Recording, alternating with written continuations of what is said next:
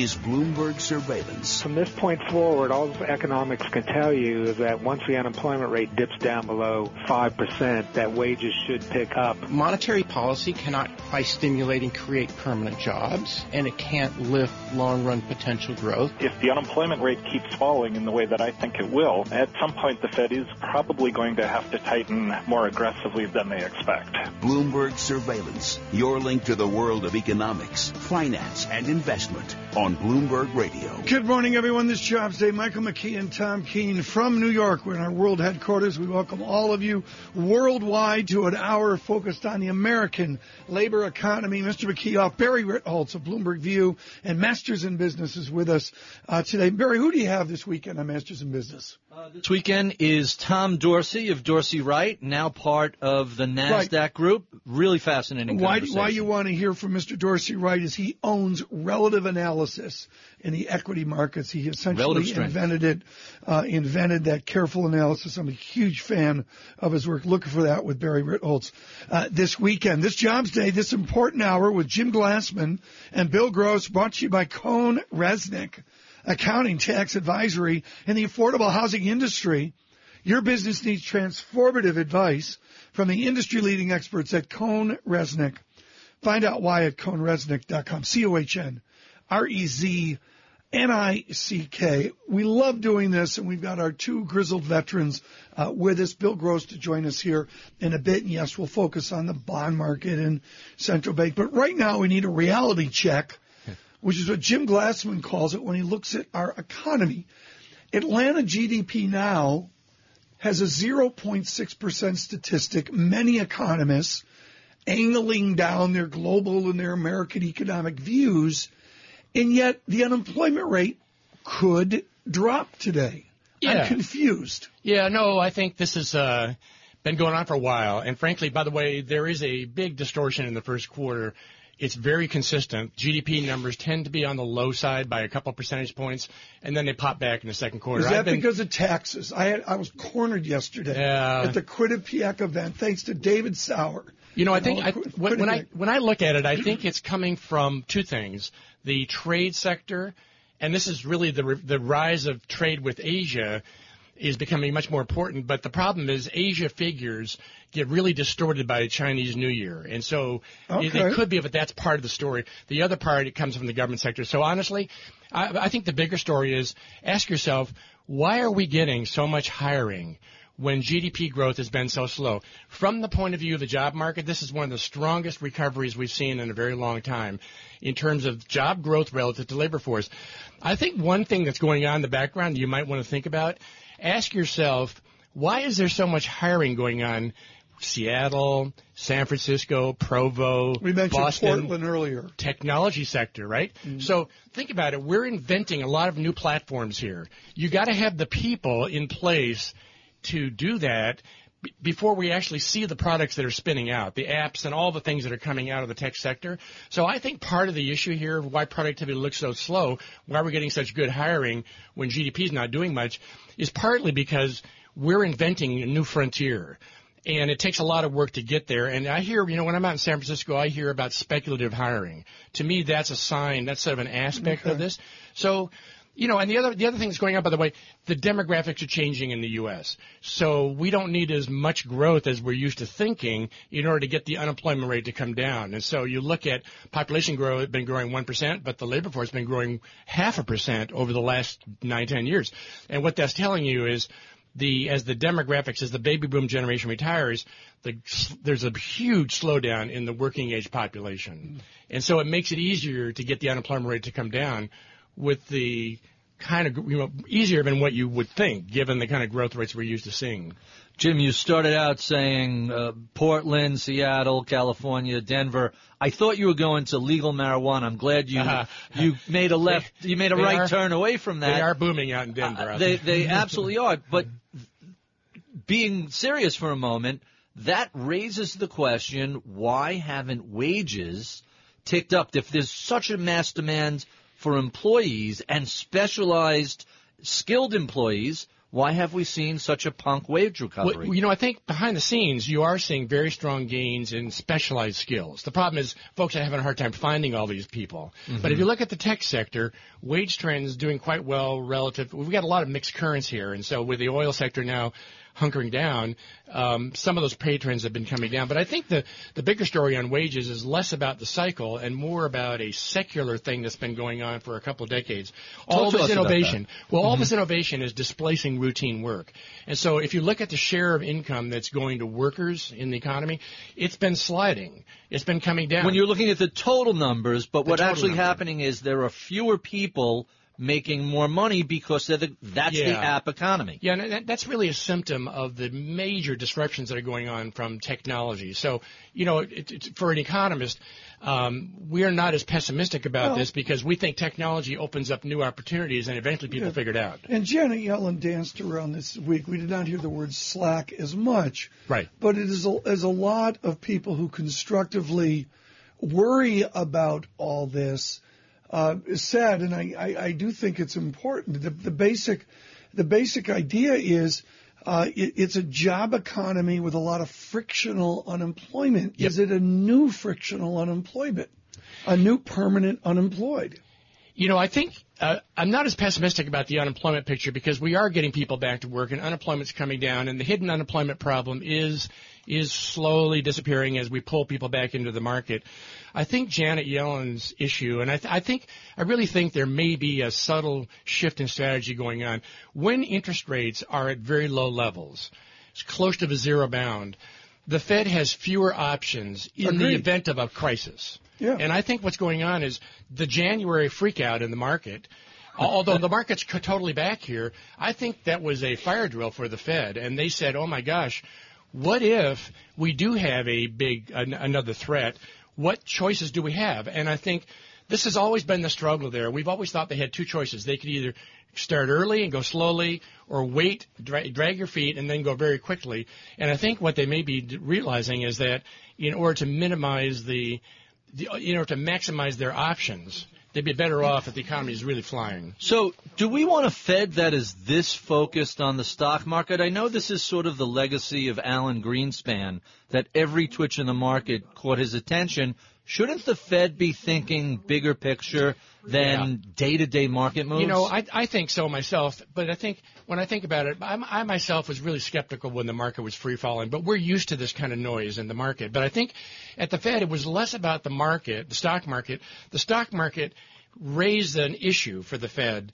I think it made people realize that there are risks outside the U S economy sure. that could pop up. And it made them think more sharply about what hap- what do you do if there is a problem. If they raised rates, Jim Glassman, what would happen?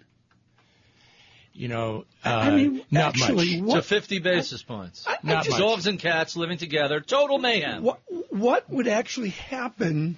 I mean, not I understand much. twenty minutes. But in fact, you kind of wish they'd come in and raise them fifty or one hundred basis points, and then we'd be done with one it. One week out and then we get or over three that. months out, yeah. what would happen? Uh, not That's a lot. A I mean, in the emerging, think about all that hysteria that was going on when the Fed was talking about that first move. The emerging markets universe is sensitive to this. But the truth is, you've got to run monetary policy on the what things look like in your region. And I keep telling people in the emerging markets, if the Fed is doing the right thing, a healthy economy with less disruption in interest rate markets is going to be better for them than having the Fed keeping interest rates artificially low. And when you say they're sensitive to rates, you're really indirectly saying they're extremely sensitive to the U S dollar. Uh, they are, but I, and I think part of that is because it, there's a lot of fast money that moves in and out from from the U S to emerging markets, and modest change in inter- interest rate structures really change those dramatically. Should so, that and really the currency be, is part of it. Should that really be the focus of the Fed, I don't think though? so. I think the focus ought to be on how's the economy doing? Great. Uh, where do you – can you make this adjustment process orderly? uh, then I think it, the, the, the, the more they can go slow steps means you can make this whole adjustment process much more orderly. And I think the risk in what's going on is that it becomes more disorderly when they actually have to move. So, so in the last in the last thirty seconds we have, are we going to see an increase in June? Is that the expectation? I think that's pretty likely, given what's going on in the job market and the inflation trends. Well, I'll have to see. Jim Glassman uh, with us to get us prepared. A spirited conversation to get you ready for the jobs report in twenty minutes. Uh, we'll go beneath the headline data, and the, today that means wage growth. As John Herman and others have said, wage dynamics are what not there. Frankly, Janet Yellen said that the other day. She read John Herman's report and, and Jim Glassman's, for that matter. Wage growth is the mystery that's out there, and uh, we will see that. I just had a email in from Harry. So why don't they raise, uh, you know, why don't they raise rates? And for that matter, why don't they raise Uh, wages? That's a, one of the complexities we'll talk to Jim Glassman about. Futures negative ten, Dow futures negative sixty-nine, yields fractionally higher, typical jobs day. Churn to the screen, one difference, oil thirty-seven thirty-seven on West Texas Intermediate, down ninety-five cents, Brent crude down ninety-two cents uh, as well. So oil soggy. You see that in copper um, as well. Again, futures negative ten, Dow futures negative sixty-five.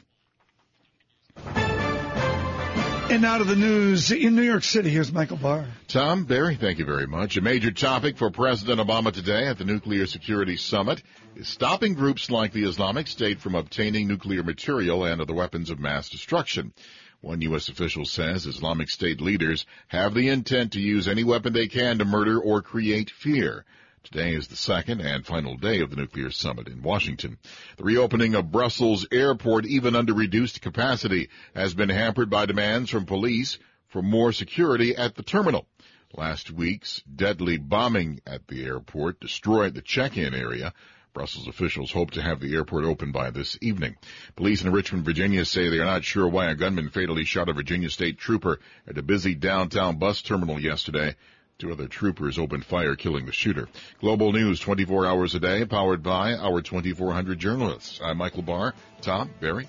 Very good. I'm Michael Barr. Thanks so much. Jim Glassman with us with J P. Morgan, and then a conversation. We'll get jobs. We'll speak to Mister Glassman, Doctor Glassman, and then Bill Gross will join us live on radio and television. Stay with us. This is Jobs Day, Bloomberg Surveillance.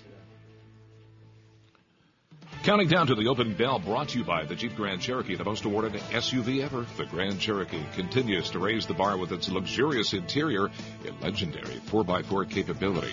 Drive one at your local Jeep dealer today.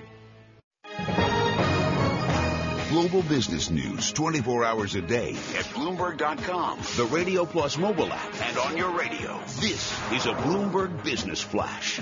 And I'm Karen Moscow. U S stock index futures are lower ahead of the March jobs report. Let's go to the first word breaking news desk for today's morning call. And here's Bill Maloney. Good morning, Bill. Good morning, Karen. That's right. U S futures are under pressure today. Dow futures currently lower by sixty-two points. S and P's dropped nine, and NASDAQ futures declined by eighteen. The U S ten yield at one point seven seven percent. Overnight in Asia markets, the Nikkei dropped three point six percent. That's the most in seven weeks. While European markets are also falling, led by two point six percent losses in France and Germany. On the U S economic front at eight thirty, non-farm payrolls estimate two hundred five thousand. Unemployment rate estimate four point nine percent. At nine forty-five, market U S manufacturing P M I, and at ten o'clock, I S M manufacturing, construction spending, and Michigan sentiment. After the bell tonight, Tesla unveiled the Model three. Shares are up six point six percent pre-market, and Marvel Technology sees fiscal year net revenue significantly lower year over year. In deal news, Anbag is walking away from Starwood bid, clearing the way for Marriott. Also in other news, BlackBerry missed revenue estimates. Finally, some of your Wall Street upgrades and downgrades at Citigroup. J two Global raised to buy and Viacom cut to neutral. American Airlines, Delta, and United Continental all cut to whole versus buy at Deutsche Bank. Chipotle cut to neutral at Goldman Sachs. And Capital One raised to overweight at J P. Morgan. Live from the First of Breaking News Desk, I'm Bill Maloney. Karen? Thanks, Bill. And to hear live breaking news over your Bloomberg, type Squawk Go on your terminal. That's S Q U A W K Go. And that's a Bloomberg Business Flash. Tom and Barry. And Karen, uh, thanks so much. Bloomberg Surveillance this morning brought you by Invesco. Do the day's headlines have you searching for more investment views? Invesco's experts can help. Find the latest Thought leadership at the Invesco blog. Visit Invesco dot com slash U S to subscribe. We need a reality adjustment. That's what we're doing with Jim Glassman, twelve minutes before the jobs report. Uh, I love the Economic Policy Institute, Jim Glassman. They write smart, informed articles pushing back against elite certitude. Robert Scott, who we've interviewed before, David Cooper, they just bring up a small point. Almost two-thirds of people in the labor force do not have a college degree. We forget that. I mean, Ritholtz, you know, the way he lives the big life out in the suburbs, or the way you and I live within three zip codes of New York City, we don't get this. Two-thirds of America doesn't have a college degree. Where do they get jobs? Well, they're pretty smart is my guess. A- anyway, and they've got jobs all over the country. There's all kinds of jobs getting created in the services sector and the manufacturing sector. A lot of people think, well, we don't make anything here in the U S. The truth is we have a I, I see a lot of these folks as their clients, and we have manufacturing operations all over the place. And these are – there are all kinds of jobs to do out there. And these are folks uh, – there's plenty of jobs out there. Most, most jobs actually – Uh, don't require a P H D in economics. And um, really? In fact, if you have one, it might get in the way. Now, aren't we seeing uh, uh, amongst that spread of different educational attainment, if you have a graduate degree or a college degree, your unemployment rate is considerably lower as a group, and your wage gains are considerably higher? Is that still true? That's true, but that may tell you more about the cultural differences in who who tends to have college degrees, who doesn't. I, I don't think... What does it, it tell us about the nature of our economy where growth is? Well, we're, I don't think it tells you much about that, because what, this has always been going on. Whenever, mm. If you have a college degree, you're probably lucky in that you had someone to help you out, or you decide, you, you were motivated to get a college education. But the truth is, The, the needs of the job market have less to do with a college degree or not. It's more specific skills that you pick up. In the old days, you pick them up from the union shop or from the shop class in high school. Apprenticeship, mentorship. Right. And those are the kinds of things that really get you a job. If you know how to weld, for a while, you were getting pretty good pay. Mm-hmm. Um, so I think the unemployment rate, it tells you more that maybe people who have high, un, who have low education are less attached to the labor market, and so they tend to have a higher unemployment level. But that's always been the case. But, but the but the good thing is, as you watch what's evolving here, everybody is doing better. It, it, levels are higher. Some some classes have higher. Some groups have higher unemployment levels than others. But everything about the labor market is getting better. All measures of unemployment are getting better. We're not there yet. But, I mean, the unemployment rate, four point nine percent, is kind of exaggerating what's really going on. There's a lot of hidden unemployment out there. And I think if you look at the ratio – Or underemployment. Or underemployment, part-timers. If you look at the ratio of people who were forty-five years of age or younger who have a job, it's coming back, but it's not where we were in two thousand seven. And I think that's the best – gives you the best. We're about two and a half million people shy of where we would have been back in two thousand seven, mm-hmm. and I think that kind of implies to me we're still in the seventh inning of uh, economic recovery, it, even though the unemployment okay, rate, take a face the, value, says we're ninth. The summary of this is simple, and I go to Jeff, the economist Jeff Immelt of Dartmouth and General Electric. I'm kidding. Jeff Immelt says, "Look, all we need is three point two percent G D P. Do you have the gloom of a perpetually low G D P, or is part of this healing of our labor economy decent American growth?" It's it's decent American growth, and I think we're going – we're not really sure. Janet Yellen raised this issue. We've all been puzzling, wondering if maybe the G D P estimates are off base a little bit, uh, and they will get re- – it takes time to get them revised. But I really think um, I'm expecting to see better trends over the next couple of years. So, so from whence does all this angst in the last thirty seconds we have – where is all this political angst coming from? Well, it's really coming out of something that's been brewing for a couple of decades, right? Because we've had we've had major, major changes, sweeping changes in innovation that are touching everybody.